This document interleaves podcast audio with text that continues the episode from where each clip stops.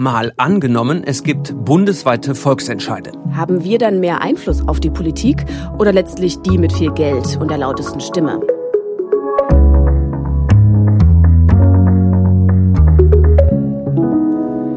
Ich bin Justus Kliss. Und ich heiße Vera Wolfskämpf. Wir beide arbeiten hier im ARD Hauptstadtstudio in Berlin. Und im Tagesschau-Podcast schauen wir uns jede Woche eine politische Idee an und spielen sie mal durch. Und heute geht es bei uns um mehr direkte Demokratie. Wenn wir Volksentscheide auf Bundesebene hätten, dann könnte sich die Tagesschau in der Zukunft vielleicht so anhören. Der bundesweite Volksentscheid zum Tempolimit auf Autobahnen ist mit knapper Mehrheit angenommen worden. Damit wird ab dem kommenden Jahr auf allen Autobahnen Tempo 130 eingeführt. Vorher hatten mehrere Foren stattgefunden, in denen die Beteiligten Pro und Contra diskutierten. Die Autoindustrie hatte Millionen in eine Kampagne gesteckt, um gegen ein Tempolimit zu werben. Es ist die inzwischen achte Volksabstimmung, die der Bundestag umsetzen muss. In unserem Szenario könnte es also sein, dass wir alle über ein Tempolimit auf Autobahnen abstimmen. Ja, zum Beispiel. Und das müsste der Bundestag dann umsetzen. Wenn eine Mehrheit dafür ist. Was so ein Tempolimit bringen könnte, das haben wir übrigens vor kurzem in einer anderen Folge durchgespielt. Aber bleiben wir jetzt mal bei unserem Gedankenexperiment. Ja. Volksabstimmungen bundesweit, also nicht nur wie jetzt schon auf Landesebene und Gemeinden. Da würde sich jemand sehr darüber freuen. Naja, als erstes würden wir dann die Korken knallen lassen. Ja, in der Tat würden wir erstmal feiern. Wer ist das denn, der da feiern würde? Jessica Seib ist das vom Verein Abstimmung 21. Sie ist 28 Jahre alt und wohnt hier in Berlin. Abstimmung 21, was macht denn dieser Verein? Der setzt sich für bundesweite Volksabstimmungen, also für mehr direkte Demokratie ein. Und jetzt zur Bundestagswahl machen Sie ein Experiment. Sie stellen vier Themen zur Abstimmung, zum Beispiel mehr Engagement für den Klimaschutz oder keine Profite für Krankenhäuser. Und alle, die wollen, können sich daran beteiligen. Okay, aber das hätte ja dann keine Auswirkungen, weil es gibt ja noch keine bundesweiten Volksentscheide. Nee, genau. Das ist sozusagen ein Test. Sie wollen zeigen, dass es geht. Und es gibt großes Interesse. Ähm, laut dem Verein haben mehr als 300.000 Leute schon die Unterlagen bestellt. Ein Test also. Aber in unserem Gedankenexperiment, da ist es ja schon Realität. Ja, und das ist natürlich etwas, das sich Jessica Seib gut vorstellen kann. Sie hat mir erzählt, wie das dann funktioniert. Und zwar würden die Themen von unten kommen, also von den Bürgerinnen und Bürgern direkt. Und dort ist es so, dass man quasi in drei Schritten zu mehr Demokratie kommen würde, könnte man sagen. Der erste Schritt ist eine Volksinitiative. Da würden wir vorschlagen, dass man 100.000 Unterschriften auf Bundesebene sammeln müsste. Und es wäre dann so, dass noch bevor das quasi weitergeht, würde das Bundesverfassungsgericht gucken, ist das hier überhaupt vereinheitlich mit dem Grundrecht, also werden hier Grundrechte oder Minderheitenrechte beschnitten. Wenn dem so ist, dann zack, bumm, war's das auch schon. Die Volksinitiative ist damit durch. Also Verfassungskonformität ne, würde geprüft werden. Richtig, absolut, genau. Wenn es aber heißt, okay, das Thema ist in Ordnung, die 100.000 Unterschriften haben wir, dann hat der Bundestag die Chance zu sagen, ey, das ist ja eine total klasse Idee, darauf sind wir ja noch gar nicht gekommen, dann machen wir das doch. Macht der Bundestag das nicht, geht es rüber zu Schritt zwei. Schritt zwei ist das Volksbegehren. Da müsste man dann ungefähr eine Million Unterschriften sammeln von Wahlberechtigten händisch. Das heißt, das ist irre viel Arbeit. Und auch hier hat der Bundestag wieder die Chance, es anzunehmen. Passiert das nicht, kommt Schritt drei und das ist der Volksentscheid. Das heißt, am Ende entscheidet das Volk über das Thema. Und der Bundestag hat noch die Chance, einen alternativen Vorschlag mitzugeben. Und ja, dann. Über den dann auch abgestimmt würde? Ja, beides. Ah, okay. Also man würde über Vorschlag A oder Vorschlag B abstimmen.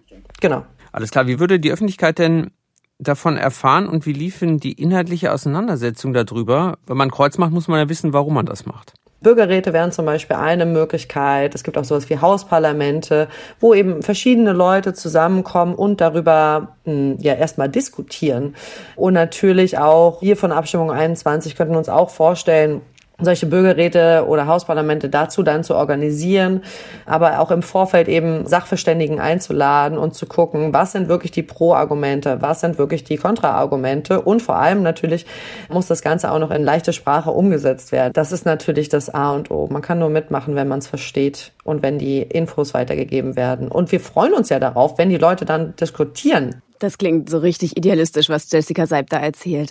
Warum ist sie denn so begeistert von dieser Idee? Ja, seit fünf Jahren ist sie bei Open Petition aktiv. Das ist ja eine Plattform, die für verschiedene Themen Unterschriften sammelt, um politisch was zu bewegen. Und mhm. ihre Motivation kommt auch aus der Erfahrung mit ihrer Familie, Aha. sagt sie. Sie mir erzählt, da gab es Linke, Liberale und Rechte. Und ähm, für sie war immer klar, das Gespräch ist der Schlüssel. Oh, die, die Familienfeiern stelle ich mir spannend vor. Kennt vielleicht auch manche von uns. Jedenfalls ist also Jessica Seib total über überzeugt von mehr direkte Demokratie. Und zwar mit Volksentscheiden auf Bundesebene. Und wie sie das beschreibt, dann würde die Beteiligung ja so ähnlich laufen, wie es jetzt schon auf kommunaler oder auf Landesebene funktioniert. Richtig, nur ein bisschen ausgefeilter noch, aber im Prinzip ähnlich. Man braucht eine bestimmte Anzahl Unterschriften. Es darf nicht der Verfassung widersprechen. Und um am Ende es durchzusetzen, braucht es eine bestimmte Menge Leute, die mitmachen und die Mehrheit muss dafür sein. Und sie hat ja ganz klar gesagt, die Ideen für die Volksabstimmung kommen von unten, also von den ganz normalen Leuten, so die Idealvorstellung. Wie sieht das denn praktisch aus? Wäre das wirklich so? Ja, das können wir uns ganz praktisch da anschauen, wo es schon sehr lange, nämlich seit knapp 150 Jahren Volksentscheide gibt. Ja, wer hat's erfunden, könnte man fragen? Die Schweiz. Genau. Da wohnen die Profis in Sachen Volksentscheid und damit ist die Schweiz auch ein echt gutes Studienobjekt. Forscher vom Zentrum für Demokratie in Aarau wollten genauer wissen, wie viel Volk steckt in den Volksbegehren. Und wie viel ist es denn? Das habe ich Thomas Milic gefragt. Er ist Politologe und hat mit den anderen Forschern mehr als 300 Volksinitiativen in der Schweiz untersucht, die es in den letzten knapp 50 Jahren gab. Es sind selten einmal einzelne Individuen oder zivilgesellschaftliche Kleinstgruppierungen. Meistens sind es Vereine, Verbände oder auch Parteien, die solche Volksinitiativen lancieren. Ist das für alle immer nachvollziehbar, wer hinter diesen Initiativen steckt? Es braucht immer auch ein Komitee, welches hinter einer Volksinitiative steht. Und die Namen dieser Komiteemitglieder, die sind auf dem Unterschriftenbogen, den man ja unterschreiben muss, die sind drauf. Also im Prinzip wäre es für jeden Unterzeichnenden möglich, nachzuvollziehen, wer diese Leute sind. Aber dieses Komitee ist natürlich nicht immer gleichlautend mit, mit den Personen, die hinter einer Volksinitiative stehen. Und dementsprechend ist es nicht immer ganz klar, wer jetzt genau hinter dieser Volksinitiative steht. Gleichwohl möchte ich sagen, in aller Regel weiß man dann im Abstimmungskampf schon, ja, welche Kreise, sagen wir mal, hinter einer solchen Volksinitiative stehen. Wir haben aber keine wirklichen Transparenzregeln, was die finanzielle Unterstützung im Abstimmungskampf anbelangt. Und deshalb ist es häufig schon unklar, wer hat Geld investiert in die Abstimmungskampagne. Ein Abstimmungskampf kostet meistens auch Geld. Und das ist äh, nicht immer ganz klar, obwohl häufig schon auch durchsickert, wer da auch finanziell hinter einer solchen Volksinitiative steht. Interessant. Also es sind nicht die Einzelnen, die so eine Volksabstimmung organisieren. In vier von fünf Fällen sind es Verbände oder Parteien, wobei natürlich Vereine auch politisch unabhängig und von unten Ideen einbringen. Mhm. Und es braucht eben auch so einen organisatorischen Wumms, um sowas zu stemmen. Klar, und deshalb ist ja auch gleich die zweite Frage, wer nimmt dann Einfluss, wenn so eine Volksinitiative läuft? Klar, das hat Thomas Milic, der Schweizer Politologe, ja eben angedeutet, dass Geld in der Kampagne auch eine wichtige Rolle spielt. Und es gibt Beispiele dafür, wo große Firmen Einfluss genommen haben. Allerdings nicht in der Schweiz, sondern in den USA. Erzähl mal. Also einmal 2012 in Kalifornien, da wollte eine Initiative, dass gentechnisch veränderte Lebensmittel gekennzeichnet werden. Mhm. Anfangs sah es auch so aus, dass eine Mehrheit dafür ist, aber dann haben große Agrar- und Lebensmittelkonzerne wie Monsanto und Nestle riesige Kampagnen gefahren, dass Lebensmittel dann teurer würden. Tja, und so große Konzerne haben ja deutlich mehr Geld als so eine Graswurzelbewegung. Ja, richtig. Die haben 40 Millionen Dollar investiert, die anderen hatten 8 Millionen.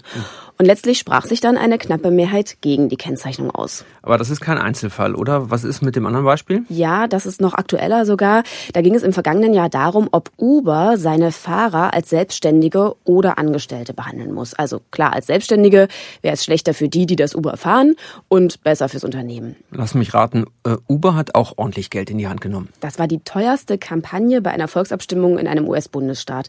200 Millionen Dollar hat Uber unter anderem investiert. Da waren noch ein paar mehr dabei für eine Social-Media-Kampagne, für Werbematerial und sie haben gewonnen. Also die Fahrer bleiben selbstständig. Allerdings gibt es dann noch einen Rechtsstreit drum, ob das alles so zulässig war. Ja, also es gibt die Gefahr, dass in unserem Szenario diejenigen die Meinungsbildung beeinflussen, die am meisten Geld haben. Ja, und jetzt die Frage, schreckt das denn Jessica Seib ab, die sich dafür einsetzt, dass es mehr direkte Demokratie in dieser Form gibt? Habe ich sie gefragt. Da sage ich auch gerne ganz ehrlich, also Meinungsbeeinflussung wird es immer geben. Die gibt es auch jetzt schon in unserer repräsentativen Demokratie.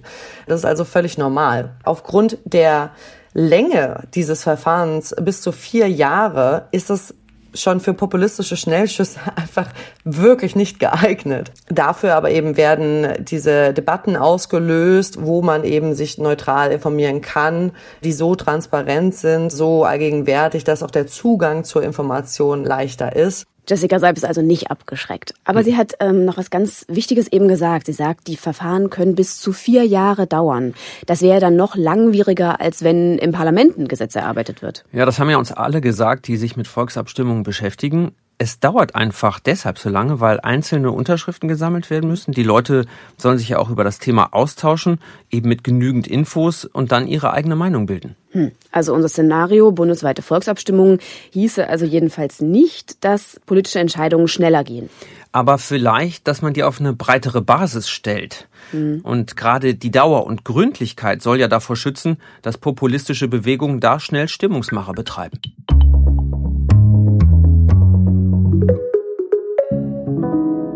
Das Gespräch ist die Seele der direkten Demokratie, sagen wir. Und es ist eine Riesenchance, wenn ein Volksbegehren startet, ein Thema in die Breite der Bevölkerung zu bringen und auch zu vertiefen. Das ist Ralf Uwe Beck. Er betont das also auch, dass ein Volksentscheid nicht mal eben schnell gemacht ist und dass es viel Arbeit und Gespräche braucht. Und er hat damit viel Erfahrung, hat Volksinitiativen in Thüringen begleitet und er kommt aus der kirchlichen Umweltbewegung. Ralf Uwe Beck war im Herbst 1989 an der friedlichen Revolution beteiligt und er sagt, im Prinzip haben die Ostdeutschen die direkte Demokratie über Volksentscheide etabliert. Ja, bis 1989 gab es das im Westen nur ganz sporadisch. Genau, und nach 1989 kam das über die Bürgerrechtsbewegung der DDR in alle ostdeutschen Landesverfassungen rein. Und inzwischen gibt es ja regelmäßig auf Landesebene Volksbegehren. Und Ralf Robeck möchte das eben auch auf Bundesebene, wie in unserem Szenario. Er ist im Vorstand des Vereins Mehr Demokratie und die sind sich auch ganz klar darüber, dass solche bundesweiten Volksentscheide aufwendig sind und es auch sein müssen. Wir wissen aus den Regelwerken für die direkte Demokratie in den Ländern und anders wäre es auf Bundesebene auch nicht, dass die Hürden, die Legitimationshürden so hoch sind, dass man mit einem inflationären Gebrauch gar nicht rechnen kann oder dass es um Kleinigkeiten geht, um Pillepalle. Überhaupt nicht. Also wenn wir uns die Volksbegehren in den Ländern anschauen und die Volksentscheide, die es gegeben hat, dann ging es immer tatsächlich um Eckpunkte für Reformvorhaben beispielsweise, um Richtungsentscheidungen, ja, um Vorgaben für die Politik. Und die Politik hätte dann die Aufgabe, das auszuarbeiten und zu operationalisieren, was die Bürgerinnen und Bürger da wollen. Geht es denn für alle Themen aus Ihrer Erfahrung oder gibt es da Grenzen? Also ich denke auch zum Beispiel an so außen- und sicherheitspolitische Fragen, Militäreinsätze oder so ganz grundsätzliche große Dinge. Das, was die direkte Demokratie in Deutschland auszeichnet, ist, dass, und das ist ein deutlicher Unterschied zur direkten Demokratie in der Schweiz, dass die Volksbegehren, die in Deutschland an den Start gehen, in den Ländern, auf Bundesebene wäre das genauso, die werden daraufhin überprüft, ob sie konform gehen mit dem Grundgesetz und gegebenenfalls Grund- und Minderheitenrechte antasten oder nicht. Und damit die Möglichkeit für Regierung oder Parlament, dann ein Volksbegehren vom Verfassungsgericht überprüfen zu lassen. Also da ist ein ganz harter Riegel vorgeschoben. Ansonsten sollte bei der direkten Demokratie an Themen alles das zulässig sein, was die politische Vertretung auf derselben Ebene auch zu entscheiden hat. Ja, also für den bundesweiten Volksentscheid hieße das, alles das, was dem Bundestag auf den Tisch kommen kann oder dem Bundesrat, sollte eigentlich auch zugänglich sein für die direkte Demokratie. Krass. Das würde ja auch heißen, dass wir über den Bundeswehreinsatz in Mali abstimmen können. Mhm. Muss halt alles nur verfassungskonform sein. Ja, und das macht natürlich auch klar, wie viel Vorarbeit und Diskussionen da nötig wären, wenn man sich so ein komplexes Thema halt vornimmt. Aber die Frage ist ja, wenn das Thema mit mir nicht so viel zu tun hat und ich auch keine Ahnung habe, ähm, dann kann es ja sein, dass ich bei der Volksabstimmung gar nicht mitmache. Ja, stell dir vor, es ist Volksabstimmung und keiner geht hin. So ein bisschen zeigt sich das ja auch in der Schweiz. Also meistens nehmen dort weniger als die Hälfte der Stimmberechtigten teil. Das ist schlechter als die Beteiligung an Wahlen. Ja, aber auch die werden eben nicht abgeschafft, nur weil sich nicht alle beteiligen. Das sagt zum Beispiel Ralf Uwe Beck. Und er findet, es ist generell die Aufgabe in einer Demokratie, immer wieder zu versuchen, dass sich mehr Menschen beteiligen. Ja, auch im Kleinen, so wie Jessica Seib von Abstimmung 21 auch mit ihren Verwandten immer wieder weiterredet. Ja, und deshalb sei das kein Argument gegen bundesweite Volksentscheide, sagen die, die dafür sind. Trotzdem, das ist natürlich eine Frage, die heiß diskutiert wird. Wer beteiligt sich denn daran? Ich habe darüber mit der Politikwissenschaftlerin Julia Reuschenbach von der Uni Bonn gesprochen. Wir wissen, dass es eben häufig so ist, dass dann ohnehin die, die bereits politisch interessiert sind oder eben gebildete gesellschaftliche Schichten sich bei solchen Volksabstimmungen besonders stark einbringen und auch zum Beispiel im Vorfeld häufig Partei ergreifen für die eine oder die andere Seite, sich also auch selbst einbringen. Aber wir wissen eben, dass zum Beispiel sozial benachteiligte Gruppen, ähm, politikferne Zielgruppen in der Regel sich nur weil diese Möglichkeit besteht, jetzt eine Entscheidung sozusagen mitzutreffen, deshalb nicht mehr einbringen. Deshalb heißt es ja dann oft auch als Kritik, dass keine Mehrheitsentscheidung im eigentlichen Sinne zustande kommt. Aber gäbe es denn nicht Wege, gerade auch zu versuchen, dann mehr Menschen dafür zu interessieren, mehr zu informieren? Ja, auf jeden Fall. Aber da muss man, glaube ich, auch noch mal genauer hinschauen. Es ist grundsätzlich so, dass wir davon ausgehen, dass in solchen Volksabstimmungen häufig die Menschen eben, ich sag mal, in erster Linie an sich selbst denken, aber gerade wenn man auf eine bundespolitische Ebene schaut und dort Volksentscheide zulassen würde, dann geht es ja um gesamtgesellschaftliche, grundsätzliche Fragestellungen. Und dann spielt auch eine ganz wesentliche Rolle die Frage danach, mit welchem Informationsstand treffe ich eigentlich eine solche Entscheidung? Denn wir wissen ja, dass zum Beispiel PolitikerInnen im Bundestag oft in Vorbereitung auf ein Gesetz oder auf eine Entscheidung, ja, ich sag mal, wirklich kilometerweit Akten lesen, sich vorbereiten, sich briefen lassen, auch von Fachkolleginnen. Und im Grunde kann man im Rahmen von Volksentscheiden kaum sicherstellen, dass alle den gemeinsamen Informationsgehalt haben, um auf einer gemeinsamen Basis dann auch diese Entscheidung zusammen zu treffen. Hm, die Gefahr ist also, dass wir über etwas abstimmen, von dem wir eigentlich keine Ahnung haben? Naja, diejenigen, die für bundesweite Volksentscheide sind, haben da zumindest auch Ideen, wie man das verhindern kann. Also nicht nur diese Foren, von denen Jessica Seib vorhin gesprochen hat, auf denen sich alle austauschen, sondern es könnte auch Abstimmungsbroschüren geben, ähnlich wie in der Schweiz, in denen dann unabhängige Infos oder Pro- und Kontra-Argumente aufgelistet sind. Und das muss natürlich dann auch in leichter Sprache vorliegen, damit es auch alle verstehen können. Ja, trotzdem bleibt ja der Vorbehalt, am Ende stimmen die gebildeten Schichten ab und die benachteiligten Gruppen eher nicht. Also bestimmen dann doch wieder die Eliten, könnte man sagen. Hm. Als Beispiel wird oft ein Volksbegehren in Hamburg genannt. 2010 war das. Da ging es darum, dass die Kinder länger gemeinsam lernen, nämlich sechs Jahre, bevor es dann aufs Gymnasium oder eine andere Schule geht. Und teilgenommen haben an dieser Volksabstimmung vor allem die Menschen in den Vierteln, wo es ein höheres Einkommen und eine höhere Bildung gibt. Man könnte also sagen, die Gebildeten haben dafür gestimmt, dass eher die Entscheidung schon nach der vierten Klasse fällt, kommt mein Kind aufs Gymnasium oder nicht. Also führt unser Szenario nicht zu mehr Gleichheit. Hm. Das wollte ich ein bisschen genauer wissen und habe mit Brigitte Geisler, Politologin an der Uni Frankfurt, telefoniert.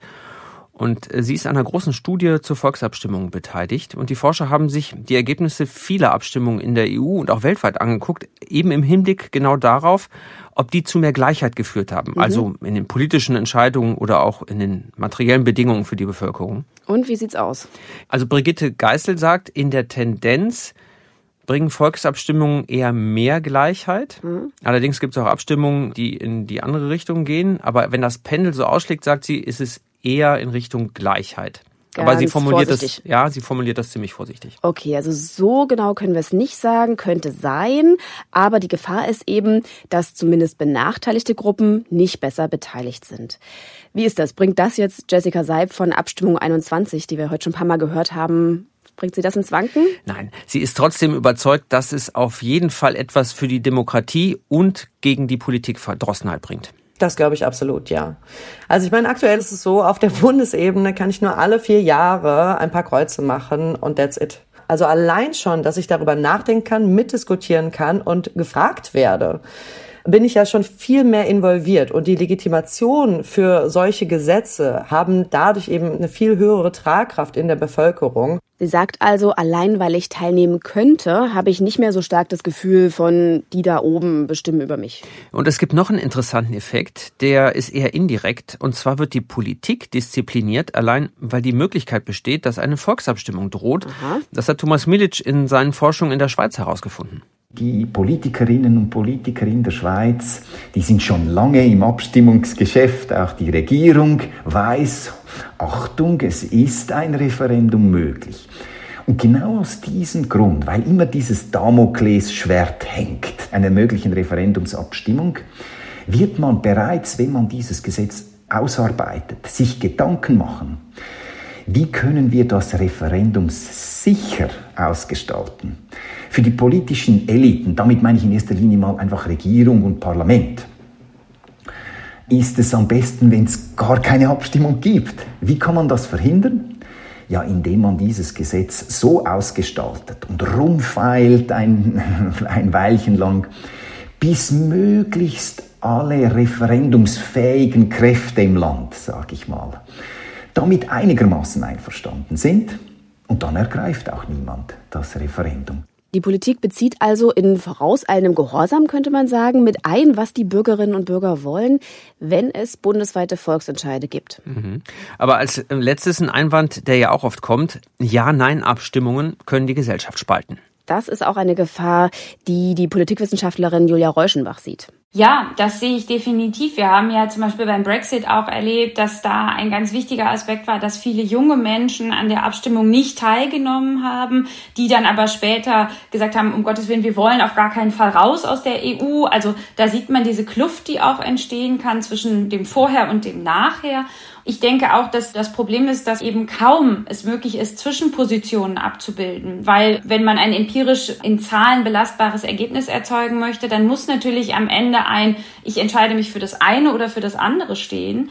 Und diese Zwischentöne, die aber im politischen Alltag total wichtig sind, also auch das Ringen um Kompromisse, das Aushandeln, das Aufeinander zugehen, das kann natürlich auf so einem Stimmzettel fast nicht stattfinden. Und zumindest müsste man sicherlich darüber nachdenken, ob bei wegweisenden großen Entscheidungen zum Beispiel moderierte Foren stattfinden, in denen sich Menschen auch austauschen über dieses Thema. Aber auch das ist natürlich bei der großen Zahl von Millionen Wahlberechtigter eine Idealvorstellung, die sich in der Praxis kaum umsetzen ließe, ohne dass am Ende, und auch das ist ja oft eine Kritik am Politikbetrieb, eine Volksentscheidung doch genauso komplex und aufgebläht und langwierig wirken würde, wie es häufig der Vorwurf ist an den Deutschen Bundestag oder an unser parlamentarisches Gesetzgebungsverfahren. Ja, also auch hier ein langwieriger Prozess, gerade wenn es nicht nur um Ja-Nein-Fragen geht, sondern wenn es vielleicht alternative Vorschläge gibt. Mhm. Deshalb gibt es die Idee, dass noch ein Gremium vorgeschaltet ist. Ein Beispiel dafür, Irland hat 2012 einen Verfassungskonvent errichtet, in dem saßen Politiker und zufällig ausgewählte Bürgerinnen und der Konvent hat dann das Gesetz für die Ehe für alle erarbeitet. Und das wurde dann danach, 2015, auch nochmal in der Volksabstimmung bestätigt. Das klingt ein bisschen nach den Bürgerräten. Da sollen zufällig ausgewählte Menschen die Politik beraten. Das hat allerdings keinen bindenden Charakter. Hm. Und wie das funktioniert und wie es sich auswirken würde, dazu haben wir vor einem knappen Jahr auch eine Mal angenommen Folge gemacht.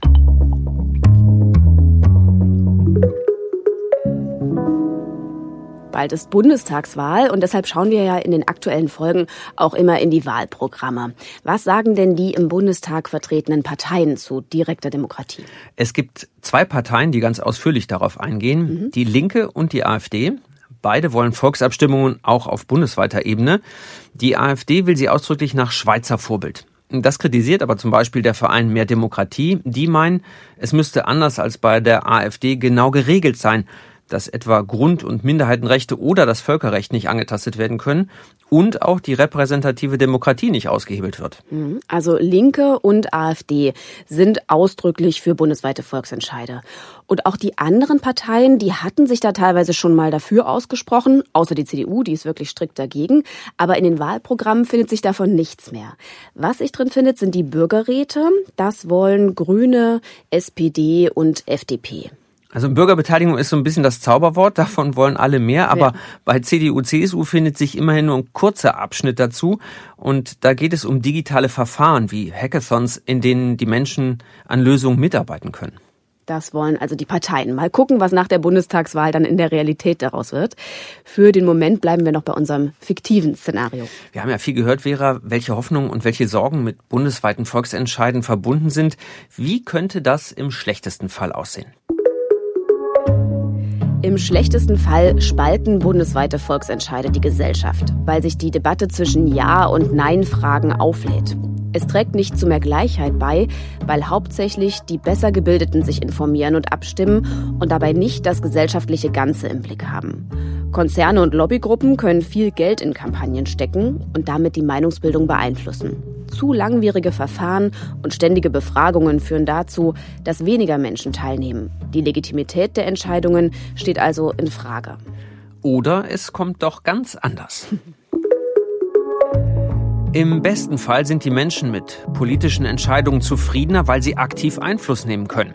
Vor der Abstimmung wird lange diskutiert, zum Beispiel in offenen Foren. So können sich alle informieren. Dabei wird besonders darauf geachtet, dass alle gesellschaftlichen Gruppen beteiligt sind. Das soll auch verhindern, dass populistische Strömungen eine Volksabstimmung kapern. Außerdem wird transparent gemacht, wer hinter einer Initiative steht oder eine Kampagne finanziert. Und die Politik bemüht sich mehr als bisher bei der Gesetzgebung auf die verschiedenen Interessen zu achten, um Volksentscheiden zuvorzukommen. Ihr könnt euch bei uns auch direkt beteiligen, zumindest mit Kritik und Verbesserungsvorschlägen an mal angenommen mit tagesschau.de. Was wir davon umsetzen, das müssen wir dann allerdings noch redaktionell aushandeln. Müssen wir auch eine Abstimmung drüber machen. Ja. In der kommenden Folge unserer Wahlserie geht es um bezahlbare Mieten. Mal angenommen, es gibt einen bundesweiten Mietendeckel. Schön, dass ihr heute dabei wart. Macht's gut. Tschüss.